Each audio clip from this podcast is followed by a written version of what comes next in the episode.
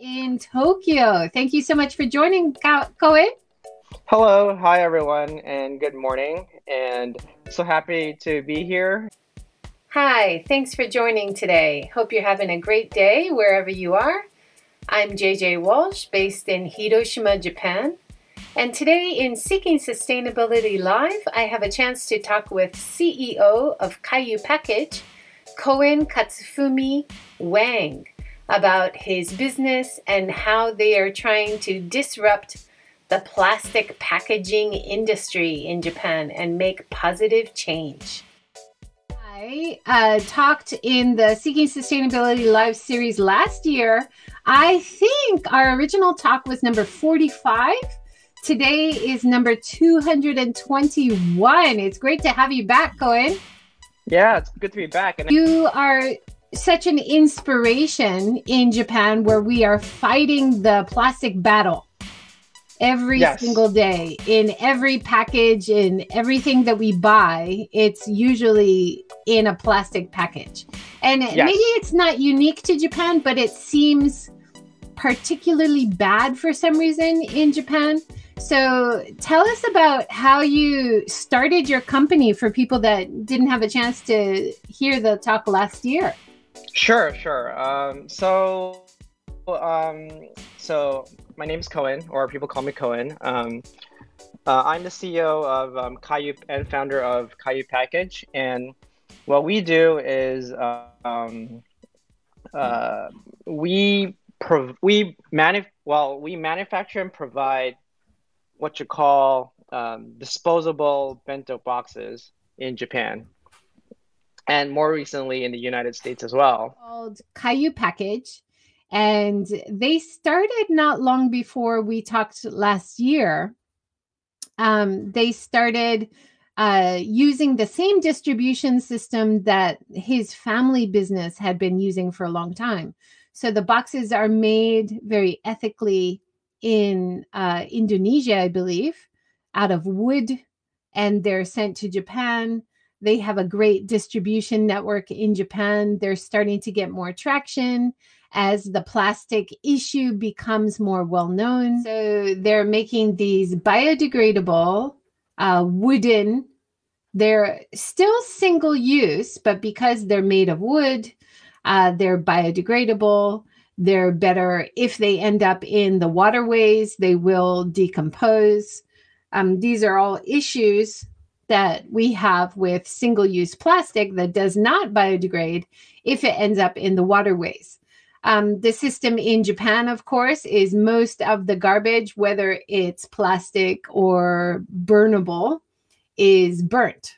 Uh, very little of the plastic packaging is recycled and what is actually recycled is less than 10% between 10 and 20% even the plastic pet bottles which everybody has the understanding that it's recyclable is not really recyclable in actuality in Japan. So it's a big issue. I mean plastic problems big issue all over the world. There you are!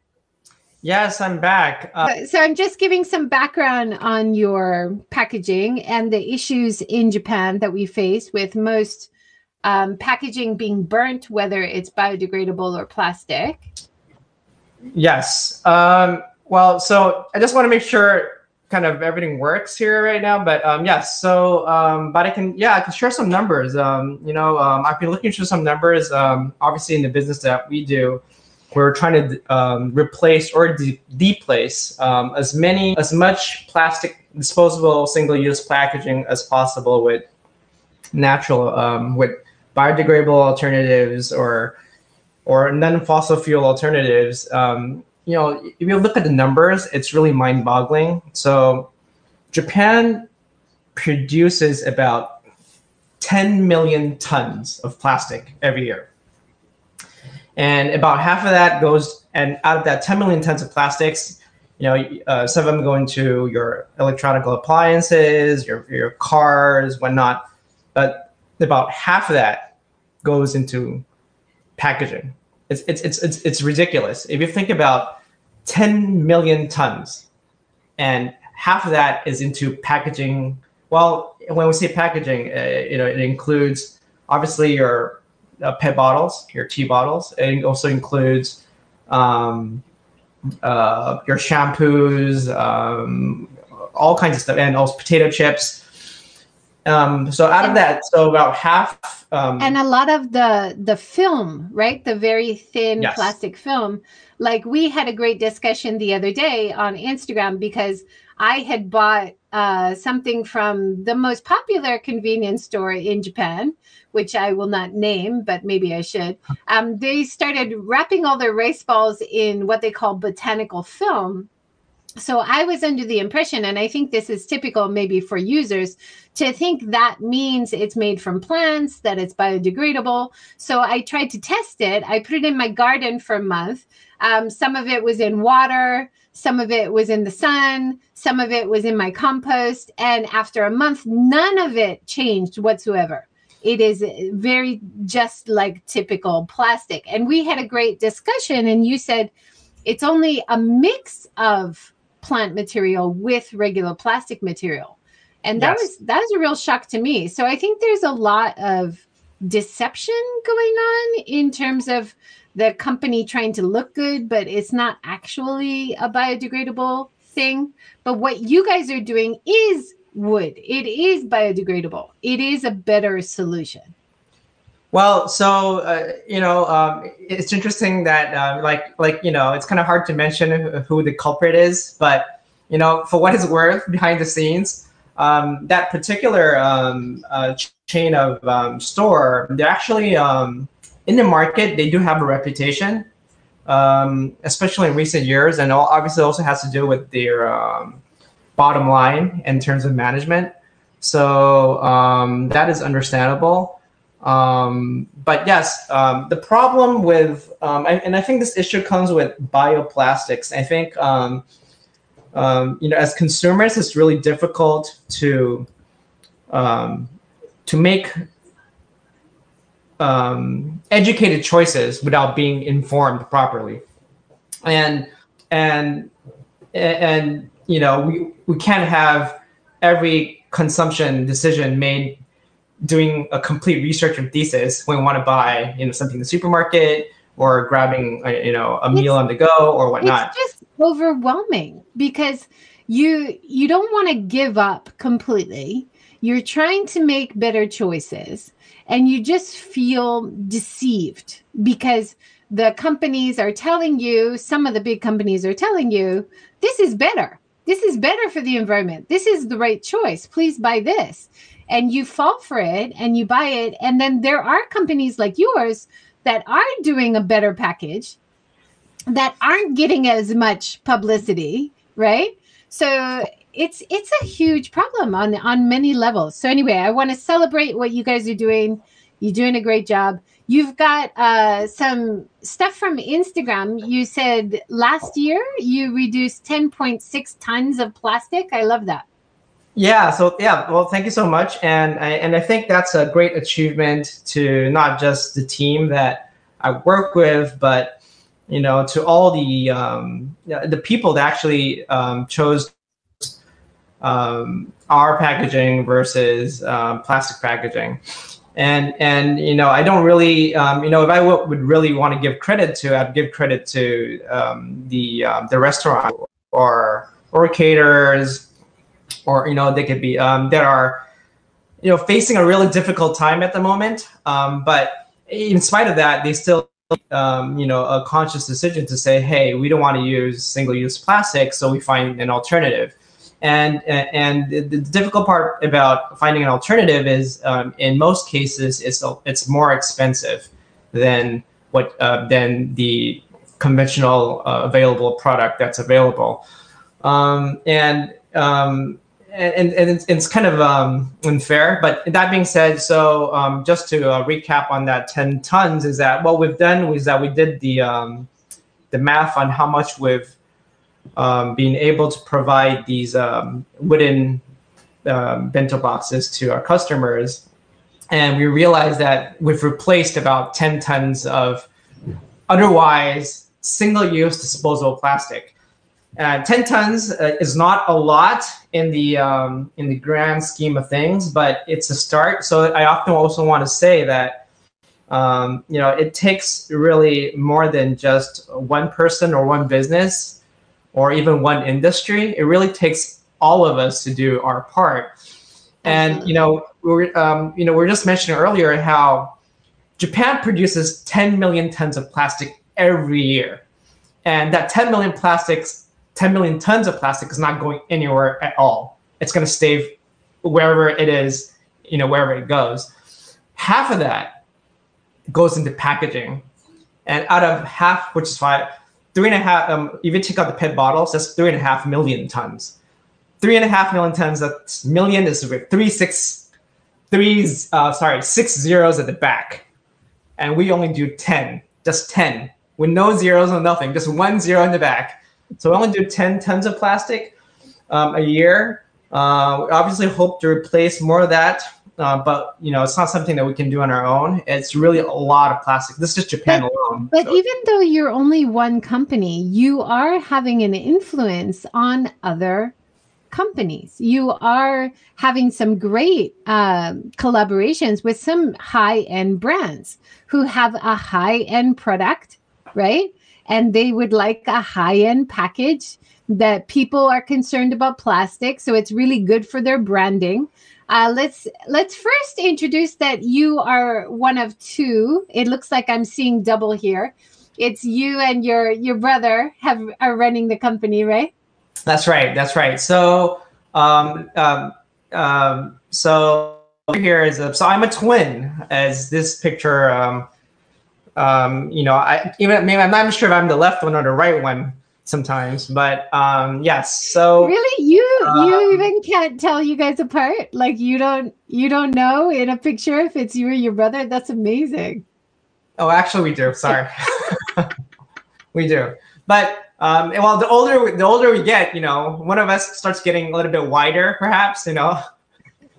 so um, but um, yeah, so um, so um, Yoshi, uh, which is my brother, um, we work on this together. So um, both of us, um, you know, when we graduated university, we uh, we all both of us started in uh, we started working for different companies and had completely different lives, and then uh, uh we did different, completely different.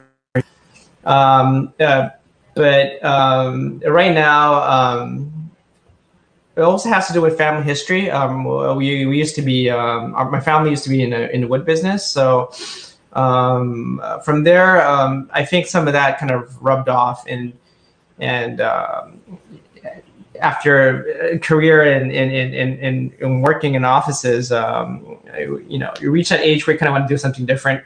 And we realize that there's something we can contribute, perhaps. And um, but you know, um, we spoke about this before is that starting a business is not easy, and even it's even more so when you're starting just trying to start a business that is actually uh, trying to fix a problem or contribute to um, the environment.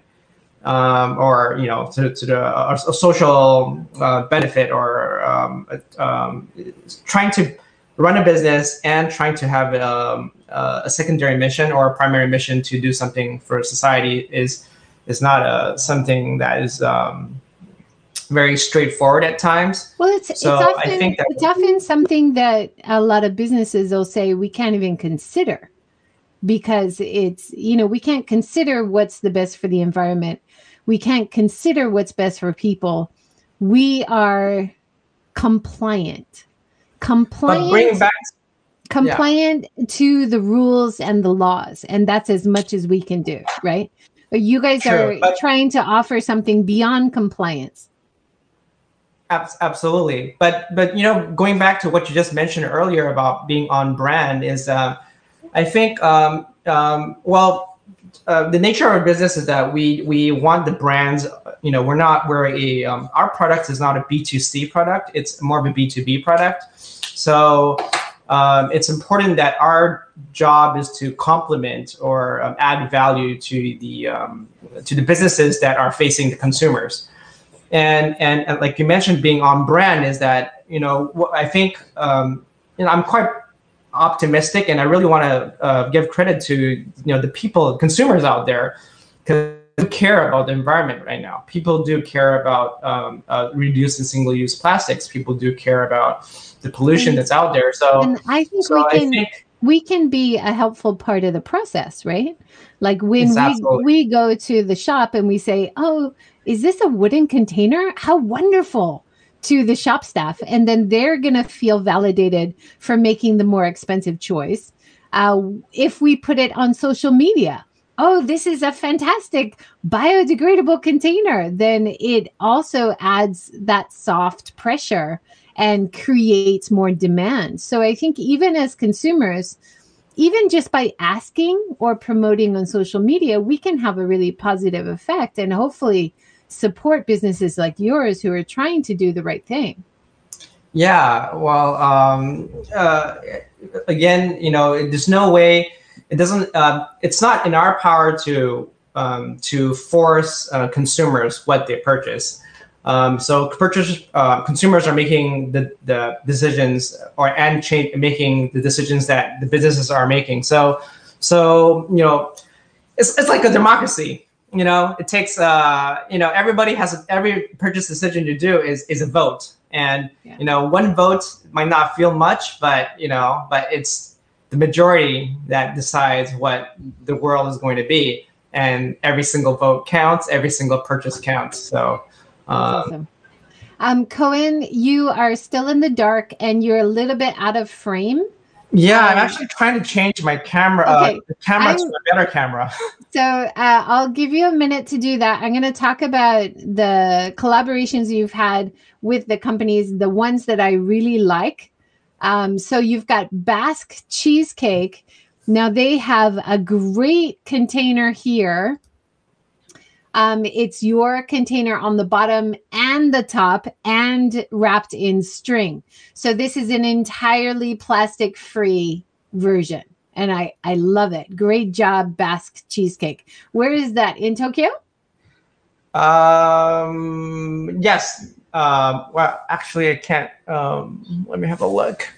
Sorry, it's very small. Let me get myself out of the frame and then maybe you can see it better. So it's a very simple solution. We're using string. We're using the wooden containers. Now, I think people could reuse your wooden containers. You say single use because that's typical for a takeout. But if you had like a bit of wax paper underneath the food, you could reuse it, right? Um, so um, so I, will be careful here because um, so not as a business, but as an individual. Um, well, so um, I think um, so. The business that we deal with is in the food industry, and um, in the food industry, um, you know, there's um, there's multiple priorities, and and and and and the utmost priority that one must fulfill is food safety. You know, um, uh, we um, the safety of consumers and, and, and the food that people consume out of these containers are the utmost priority. And um, that would have, you know, above everything else. And that includes the businesses that are involved, that are providing the, the finished product to the, the consumers. And, and um, when we say, um, uh, um, the reason why a lot of products are, and this is the reason why people and this comes to the discussion whether why disposable or non-disposables. Why can't people use all recyclable or reusable? Pro- oh, sorry, excuse me, reusable products is because there are cases where um, um, um, food might go bad over time. You know, whether there's residue or or, or haven't cleaned it properly and whatnot. So, um, you know, the thing I would advise consumers is that when they buy a product, is to follow the instructions. You know, if it says consume before whatnot hours or over days or over two days, whatnot, um, you know, uh, try to follow those rules because those are what are um, are how those products are designed to be. Um, and at the and the flip side is that we don't want to, um, and you know, ultimate if disposables are you have option other than disposables, then try to use products or ask the business to, to provide a reusable option. And reusable options mean that they are durable. Um, they don't biodegrade. You can wash them. You can clean them properly, and sterilize them before you use them. Um, I do want to make a disclaimer because um, the problem with single-use plastics is that they have to um, it's it's overkill to make a product that's plastics because it lasts forever. It's also overkill if you use something like steel and glass because they are properly you can wash them, clean them, and whatnot. And they have and people should use them when they can. Um, the problem with single-use plastics is that because they don't biodegrade um, over a very long time. So um, what we do, the products that we design are meant to be, they, they essentially um, start breaking down right after your usage. And that's the whole point. Actually, that is the um, intention of the product that, you know, if you use them, um, you eat out of them and you're finished with them, you chuck them away, whether that's in your bin or you've missed your bin, you know, you, you, you had a bad shot, it, it drops on the road, whatnot, it will very in a very short time start decomposing. So, um, well, I would say because, um, because I do monthly cleanups um, at the rivers in Hiroshima or beaches in summer, uh, we see a lot of plastic packaging that ends up in the rivers, and we we don't usually see wood. And if you see wood, you don't worry about it because you know if a sea creature is going to eat it or attach itself to it, it's not a problem because it's natural it, it will biodegrade. But the plastics we want to get out of the waterway because it is a problem and it's going to continue being a problem for over a hundred years, at least much longer than I'm alive. So I want to do my part. But if we only think about the cleanup at the end of the process, that's that's the big problem. So we want to figure out a way to create more demands for biodegradable, uh, compostable solutions or reusable solutions that don't even need to be thrown away, right? Yeah, and you know what's interesting? Like, um, you know, you, you mentioned that, you know, I think over the years, uh, especially these couple of years, I think it, without a doubt, I think many consumers or there uh, or um, um, quite a, uh, in a majority of consumers do prefer environmentally friendly packaging um, you know, it, it's harder to find, you know, uh, compared to many, a few years ago, if you ask someone on the street, do you, um, you know, would you prefer pla- you know, plastic packaging or environmentally friendly packaging? People say they prefer environment uh, friendly packaging. So I think that the demand is there and the market is there. So I think the, you know, people are conscious enough to know the problem. But um, I think um, what the problem, um, the, the, but the the switch is taking a time because um, uh, because of cost, and you know I, I don't know if uh, this is um, familiar with um, with with with with you or some people, but you know some something called cost externalization. The concept of cost externalization, and it just means that um, uh, when you consume a product, you don't you don't you don't add all the disposable plastics. You don't the the waste management costs are not included in in in, in the product. So so it seems a lot cheaper because you're just using it. You're just seeing you're just taking part of the cost, and then you're not you're not thinking what to do with, with the waste of it. And somebody else is footing that bill. And in the case of um, and and and what's interesting is that um, um, in most cases, waste management bills are being footed by taxpayers because um, and and that's where all your trash that you know when you dump when you tr- throw out every day, whether it goes out of your household or it goes into com- convenience stores or the restaurants, someone's paying for that waste management. And in most cases, it's coming from the government and it's taxpayer dollars.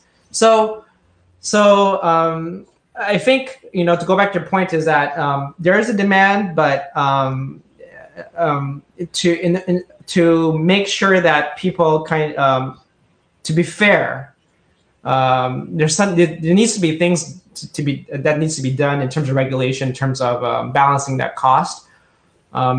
Because people always make the cheaper option, will choose a cheaper option. The majority will because that's how we're designed to be. You know, but so the consumers are different. We know that now, right? Like we know consumers will pay a little bit more for organic. Uh, consumers are more educated on organic, fair trade, uh, now becoming more uh, educated in terms of biodegradable, reusable, right? So these these are terms that so many people are talking about. It's not just us, luckily.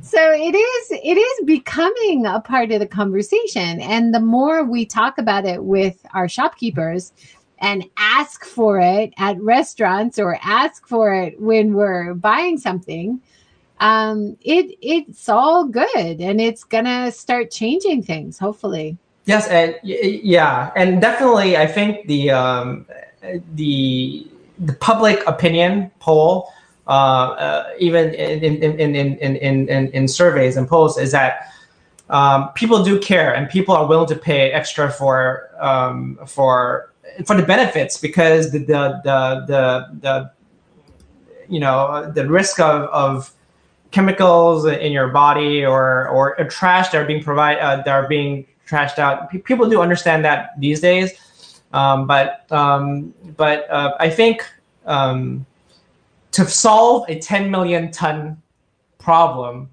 we need to scale it up. Um, so, you know, 10 tons here, 10 tons there, but um, to solve a 10 million a year um, per country, uh, just Japan, in the case of Japan, um, it, it, it, will take some more effort and it'll take some more drastic um, um, decisions to be made, or else there's a, you know, as a certain celebrity um, teenage teenager might say um, uh, there isn't enough time to fix the problem. So, yeah.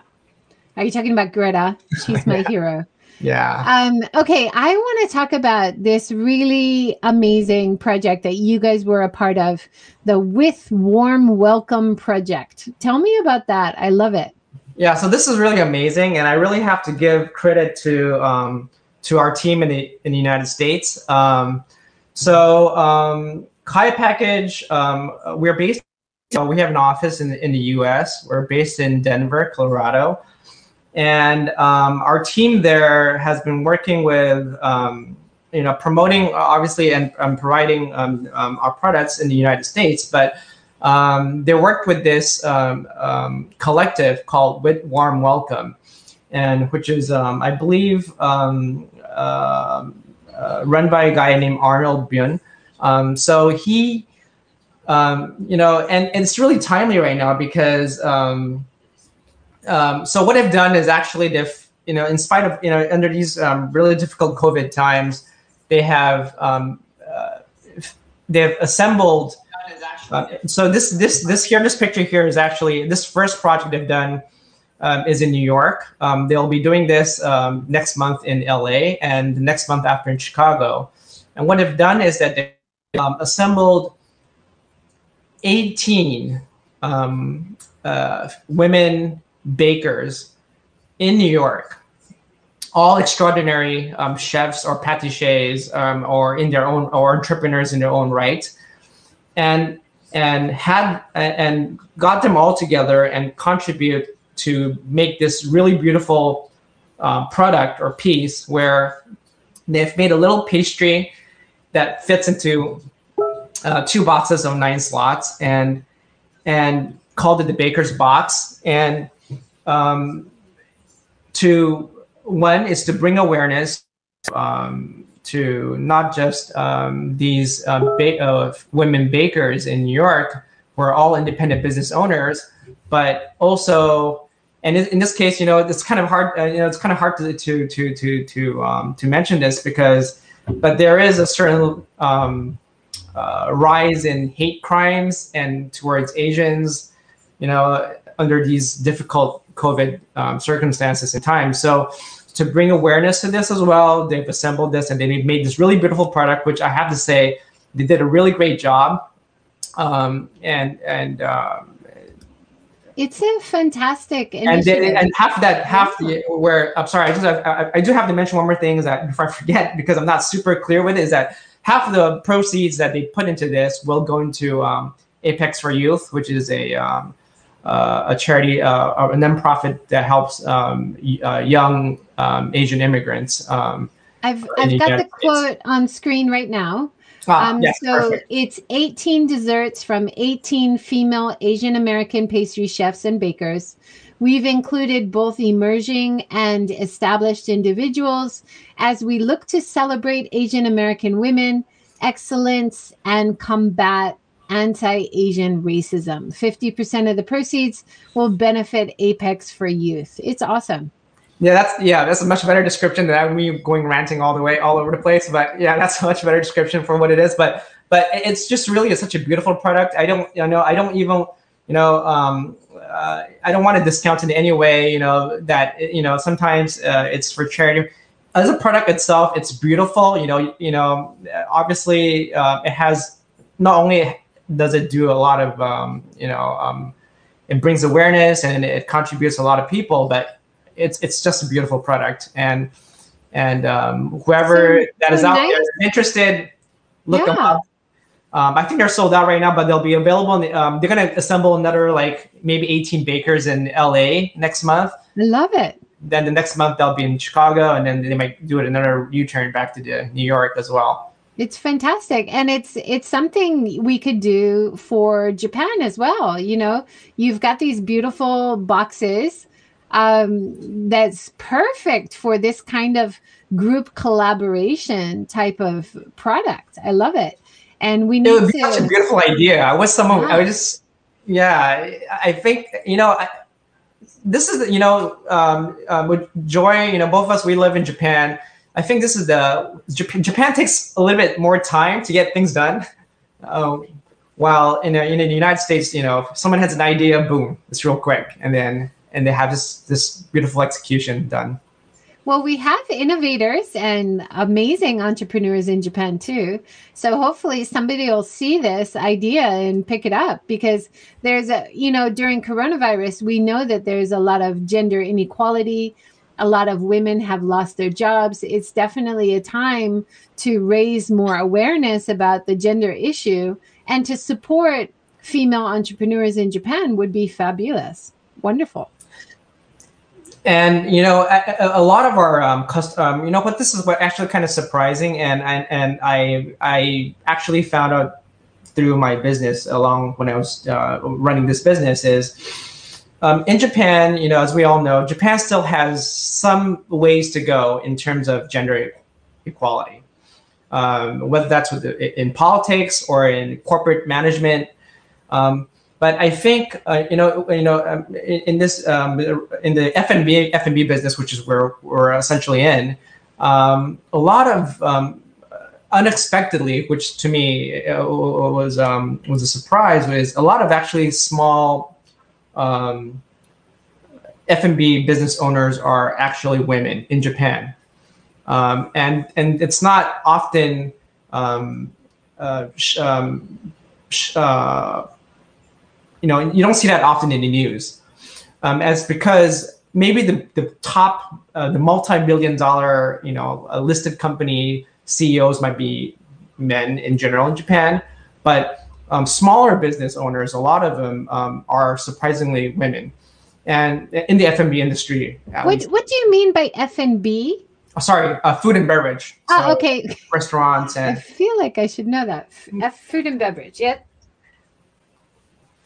so yes, and, I think the, um, the, the, in the food and beverage industry, um, um, and then what's interesting is that they are the ones who are tend to be um, uh, more. Um, they care more about what they put put inside the the, the the, product that they make, which is like let's say a bento or a, or food or a dish, um, uh, including the packaging.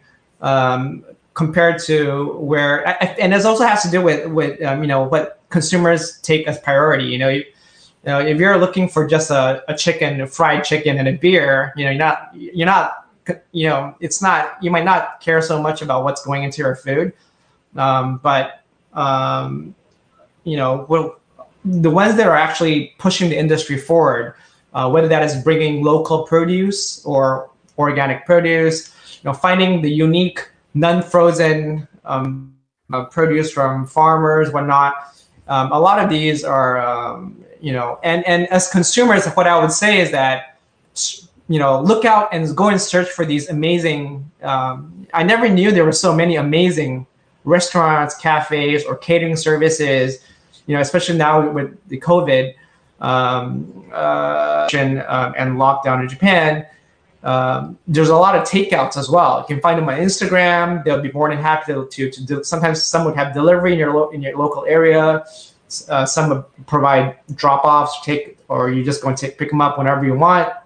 So look, um, you know, search them out, find them, contact them, and and you know every meal counts. It helps them. It helps you know, and you get a greater greater bang for your buck. So uh, and don't just walk into your uh, don't just go to the big you know chains um, find your uh, and there's just so many choices out there yeah awesome uh, we have a great uh, comment here from allison. She says uh, how do you react to the idea or comment that japan is really behind on getting rid of plastic and environmental activism in general? React in the sense of what do you think? But also in the sense of how do you respond to criticisms voiced about that and point people in the direction of more activism amongst both Japanese and foreign friends and clients? Wow, lots there. Yeah, so this is actually a really um, you know, it's it's a it's a really good question and and to be pointed and sensitive at at you know, depending on how you want to approach this. But um um, and to be fair, uh, you know, um, the business that we're doing, um, it, really um, we we feel that pointy end at times, um, um, and I think the first thing about Japan on why it's behind is Japan is actually not behind because you know you know people often I think people a lot of uh, consumers as well feel frustration. Why is Japan so slow? Why doesn't Japan have this? Why doesn't Japan have that? Uh, when the world is going in this direction, and and you know um, the short answer is uh, it's a structural and um, uh, it's a structural and systematic problem. Um, and when I say structural systematic, um, it, it, involves um, economic and political interest. Um, um, that you know whether that's the government or big corporations involved, and so so it's I wouldn't say they're behind. It's an intentional strategic decision that they've made for the country. Um, so you know, but as consumers uh, or as people, you know, or who have who who who, who say, you know, it, it's not just for you. The world's not for you guys to decide on how we want to consume or how we should live our lives or how you're gonna, you know. Uh, it, it, goes back to the, the, democracy. It's very similar to democracy. In the end of the day, I'll just say that um, consumerism is like democracy. Um, it takes every single one of us to do to, to you know to make that little single purchase here and make a single purchase there to to make that change. Um, and and and democracy um, you know it takes time it's a painful process um, it, it, because it, takes a, a, a, huge majority of number uh, majority to, to to make change. And you know and um, but but you know just requoting what I, just mentioned earlier is that you know um, in regards to a certain celebrity teenager when we run out of time a revolution is necessary, and a revolution is different from a democracy, and that is um, uh, uh, that might be necessary. It's just really difficult because you know I, I keep I'm going to repeat the numbers of it's really mind-boggling. Um, it's millions of tons of plastics every year, and you know, and, and I and I see that you know obviously the people in our network you know who are practicing zero waste. You know, we try to you know reduce every single piece of plastic that we use in our daily lives and that amounts to maybe a few kilograms, a few, you know, but you know, to to to to reduce um, of that much, it's really difficult. Um, but it, it's not. I mean, I I agree with you. It is like democracy, but I I have to push back to this idea that it's all about consumer change that we have to put pressure on the government to make regulation that's going to push change in the right direction, right? Like we saw the charge for plastic bags has a very positive effect on how many plastic bags are used by consumers. And I think, especially in Japan, we have this idea as consumers that if the government's not doing anything about it, it must be okay. It must not be a big problem. So there's there's a gap in understanding in Japan in how the normal person thinks about these problems. And so one of the things that I I suggest is you have cleanups as a part of education. You get all the kids out there uh, doing the cleanup activities and then going home and talking about how they saw all this packaging in the local rivers and at the local beaches and the parents talk about it too and then you start seeing more consumers who understand the problem and pushing the government for change, pushing the companies for change. But at the moment, it just seems like everybody's kind of got blinders on to the problem. It's not a lot of awareness. So, what you are doing is amazing because there isn't a huge demand for this right now. So, I really respect what you guys are doing you're ahead of the curve. But you just mentioned something that I thought is really amazing as well, which is uh, you know the cleanups that you do and all the cleanups that everybody you know hosts and everything. That's amazing. Um, I realized something um, actually um, recently, and and and um, and it goes with the fact that you just mentioned about cleanups. Is um, so I grew up.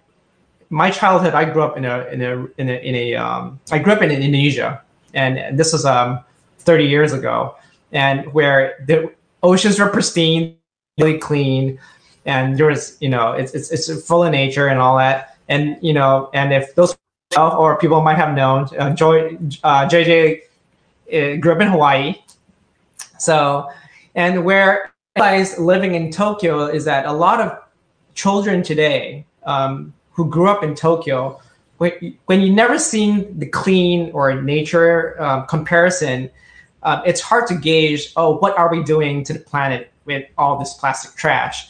And that cleanup kind of lets them know because you know human beings you know we, we don't see it we forget about it so we don't know about it. So the cleanups that you know you host and it's it's it's um the, the educational benefits are huge. Uh, it lets people actually know how big of the problem is or identify the problem in the first place to see this is not natural so, and I think that's that that's that's great. Um, um, and and another even, great thing that even for do. me, and I'm I'm woke. I I try to live my life every day seeking out sustainability, but I get overwhelmed by how difficult it is. But when I get out for that cleanup, there is no way after picking up all this plastic packaging that I'm going to go buy some and there's no way that I'm going to choose a plastic package over a biodegradable or reusable one after a cleanup. Even it lasts for a week. So even as someone who's dedicated to this, we need this reminder that it is a clear and present danger to our own health as well as the environment around us, you know, because you can forget Japan is a very clean country. People always talk about this when they visit Japan. Oh, the streets are so clean. People are very good at cleaning up what you can see. But when you go to the beaches where people aren't cleaning, when you go to the rivers where people just can't keep it off the rivers because there's too much of it, um, you see it. Exactly. And and um, actually, um, what you know, um, there is this interesting project I heard. Um, not, I can't remember which city is doing this, but um, and I thought it was a really fantastic idea. Is that um, they're starting to they wanted to print the cost it takes to dispose a bag of trash on the plastic bags that are being distributed to to to to what we use, and so it shows you much money is being spent to dispose off that bag of trash that you've produced.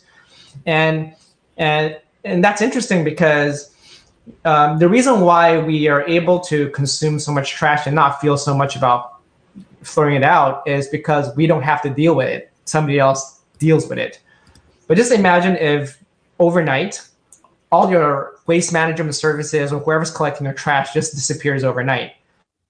You know, it'd be hard to imagine how much trash you're willing to make out of your own home and when it has nowhere else to go. And I, I thought that was a really great, interesting project. And to bring back, um, I do feel I do want to leave some good news with with, with you know with this with the people in this network is that um, for better for worse, you know, as we all know, perhaps some of us know, is that China has stopped taking in imported plastics. Um, Japan, on average, exports about had exported about 80 tons of plastic every year to China.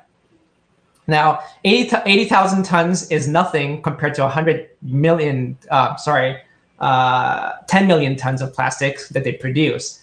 But um, what's interesting is that 80 tons of plastic is just accumulating, accumulating, accumulating domestically and there's actually nowhere else to go.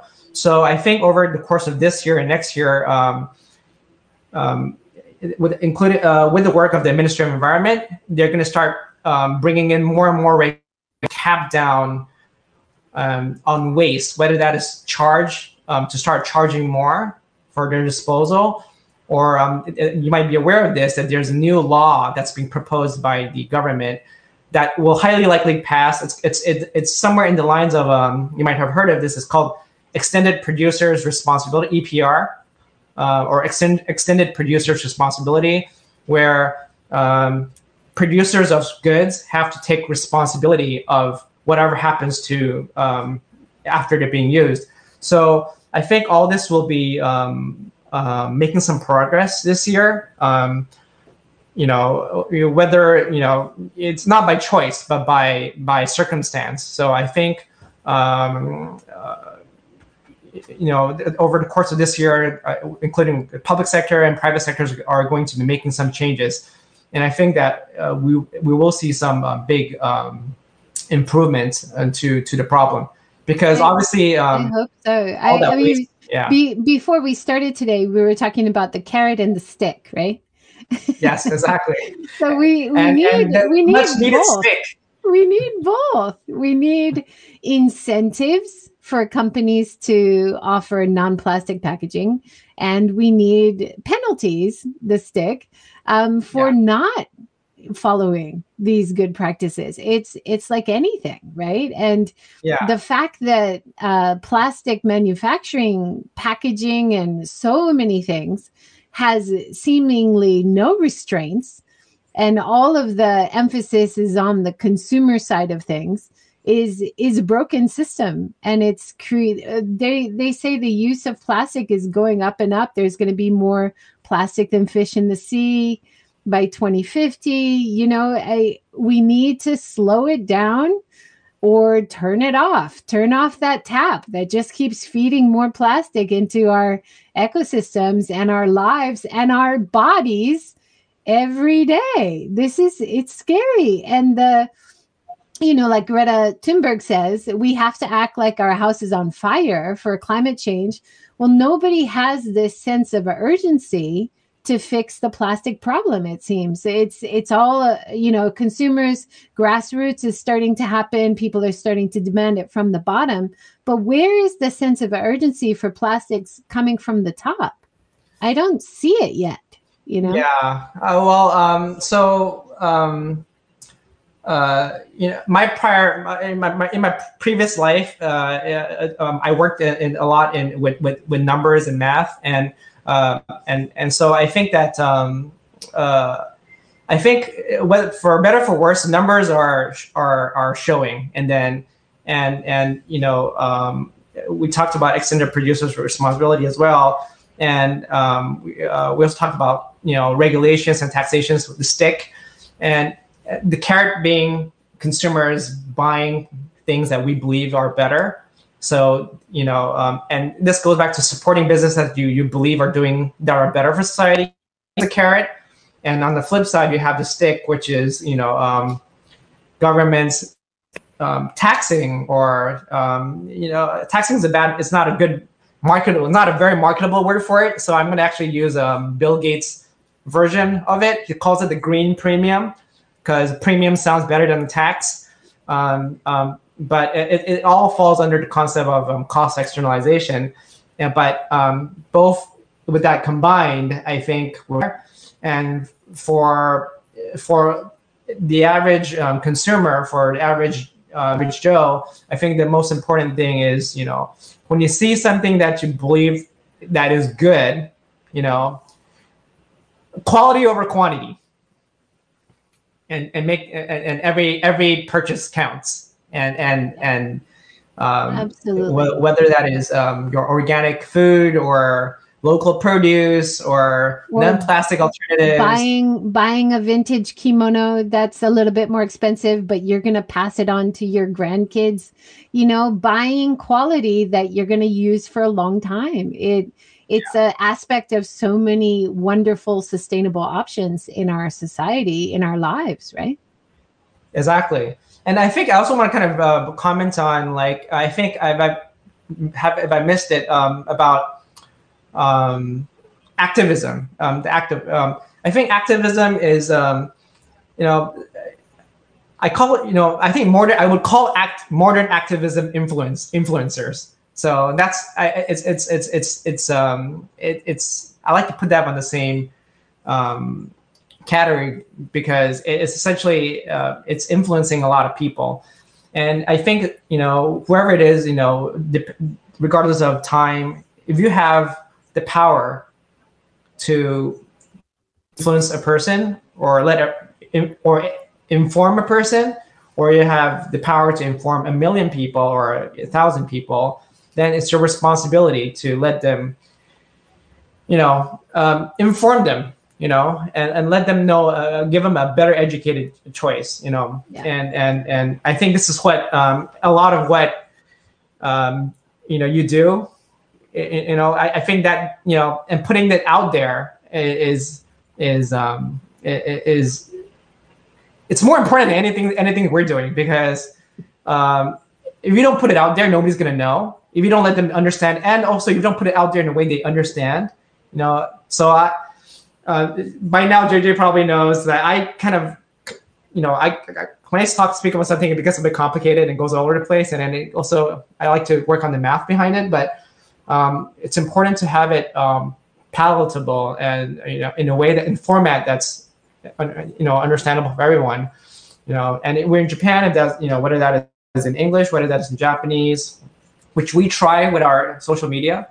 Um, i have a, a, small team that runs our social me- media presence and i tell them i only want you know i want two main objectives out of our social medias. One i want to be able to educate people and two i also want it to be emotional because people human beings are emotional beings. So work with some creators work with some art you know and combine it to education and emotional art put it together and hopefully we can get um, more people involved Yeah, definitely.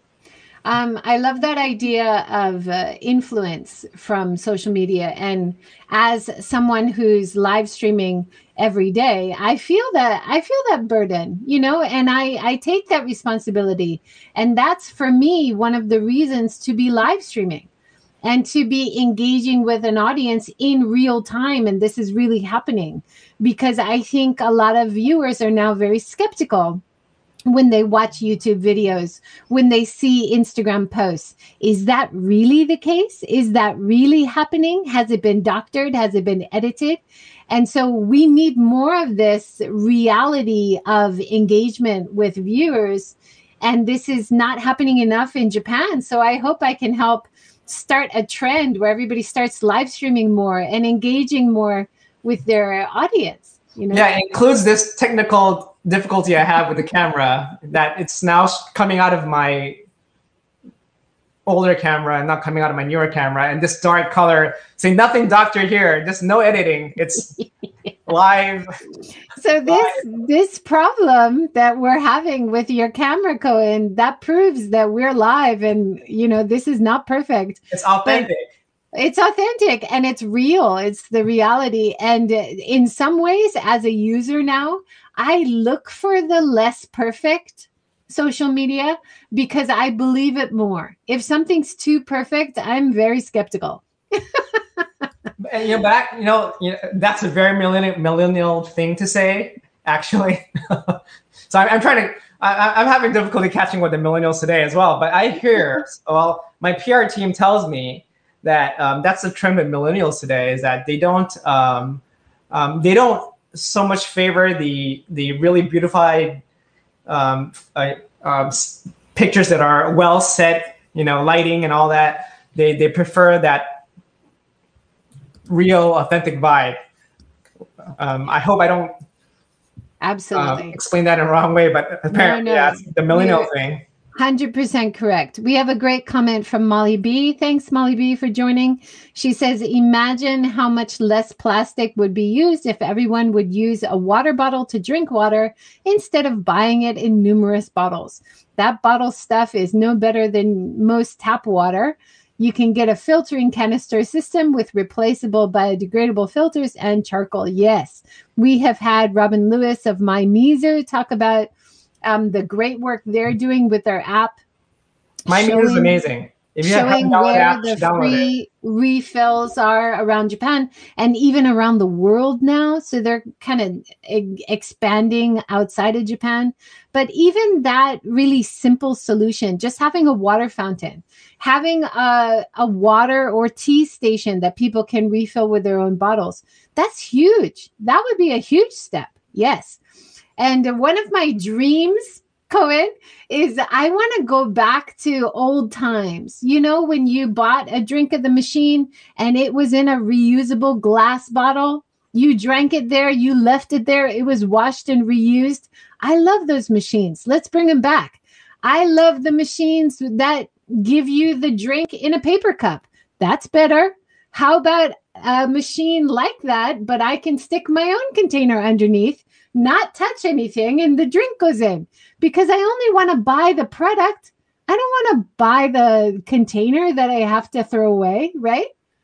Absolutely. I, I mean, I think like um, so um, uh, you know, I businesses continuously to uh, innovate in ways to maximize their um, bottom line um, as their natural natural state, but um, but when we have consumers we have like you know i want this you know i don't want that ugly thing. I want this. That's that's what consumer wants. Then they'll find ways to cater to that. So so and i, I absolutely agree with bringing that back. And another thing i wish I, they would bring back is um, it, it's amazing how prevalent these days where you go they give you disposable cups or, or plastics in um, um, even in high-end restaurants or hotels one thing I really hate is hotel amenities. Um, they give it to you in little plastic bottles of shampoo and conditioner and soap. Um, but when you know, bring back the good old days where um, luxury means things came in proper ceramic and silverware you know absolutely uh, and i i appreciate that so much when i stay at hotels and they have the reusable containers because usually it's much higher quality. I hate those little plastic bottles. I always give them less stars. Are you listening, hotel managers? exactly. Exactly. Well, Cohen, that is our hour. Thank you so much. And I really appreciate everything you're doing. Uh, please don't give up. Please keep up the good work. I'm really excited that you guys are in the US now too, much bigger market. I think the US market should be a little bit easier in terms of what you're trying to do because people are just a little bit ahead of the curve there. You're absolutely right. And um, so um, I really, you know, without the support of, you know, multiple people, I, we would not have been able to pull this off. But I think um, now, every country has its own problems. Um, you know, whether that's deeply rooted or you know on on the surface. But you're, um, but um, in the United States, uh, we definitely have uh, really, um, you know, uh, it's different. It's it's. Um, I think the um, the time it takes for people, especially in some cities, especially in San Francisco, where they have plastic bans outright. I think that makes a big difference um, and and consumers do care about. Um, um, they're very supportive of, of, the support they get. So I think um, in the U.S., um, people are fully supportive of the business they want to support. Japan still has time, has still needs some time to get there, but you know, um, with with with what we're doing, you know, we all we all live in one planet. The trash is not going anywhere. So um, absolutely, yeah. Yeah. You you might throw okay. it away but it doesn't go away. You have to think about where it goes. I i when i first came to japan many many years ago japan was ahead of the curve in terms of recycling and trash and waste management. And every time i go to canada every time i go to the uk every time i go to the us we are behind in japan. We are behind the curve so we need to look at places like Kamikatsu in Tokushima in, in Japan, who is trying to do zero waste, trying to compost everything, trying to reuse things. You know, we need to look at great examples in Japan and see how we can do that in other cities as well. Um, but we can't do it without companies like you. So thank you so much for what you're doing, Cohen. Well, thank you for having me, and um, it's always great, you know, speaking with you about this. And and it's great for me to blow off some steam in terms of the the environmental problems we face. Um, yeah. But well, uh, it's good well, to. I, I feel so frustrated, but it must be really frustrating for you to try to do better than compliance, but see so little movement in terms of companies getting away with compliance, right? Well, I, I think like um, consumers are uh, actually doing a great job. I think um, what needs to be done is uh, more on the um, economic interest and corporate interest is, is is heavily involved. So so um, but I definitely you know what we never we, we, we have you know yet to meet up because you know since our but you know yeah. when um, this um, Corona COVID thing passes on, um, you know, I'd love to share more of that. Um, corporate obstacles. I think um, there's a lot to be said about environmental businesses. Um, people yeah. who want to start um, businesses that are environmental businesses sound like. Uh, I don't want it to greenwash and make it sound like a marketing thing, but environment. But I want to put environmental businesses as what people want, uh, in, in the sense that you know I want something that's not polluting, but not um, the difficulty of starting that and obstacles you face in, with that is, is, you know, it, it needs some navigating, but um, um, but if you can do it right, it, it would not only make change um, in a small scale, but you know, in a big scale. So yeah, definitely. So yeah, we'd love to share with that. With share share that with you sometime. Yeah, I'd love that.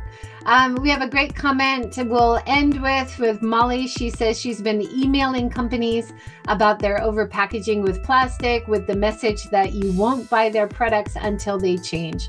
So That's that great. kind of communication straight back to the company is awesome. Um, you can also, what I would suggest is you don't have to write them a letter, you don't have to write them an email, although that's fantastic. You just need to tag them on your social media you know and that it's powerful. In this day and age that is power right? Yes absolutely. And, and when you see something great like Kaiyu package tag them and promote them on the positive side too. Absolutely. Thank you so much. Yeah. Thank you everybody. Thanks for joining. Uh, tomorrow morning we're talking to marik. She's talking about saving the sharks and sustainable seafood issues in Japan. So that'll be a great talk tomorrow morning. Please join us again, 9 a.m. Thank you, everybody. Have a great day. Thank you. I hope you enjoyed the episode today. If you want to learn more about the work that I do, have a look at inboundambassador.com. You can also sponsor the work that I'm doing on the YouTube channel, Patreon, Buy Me a Coffee, Ko-fi, or Haps. Have a great day.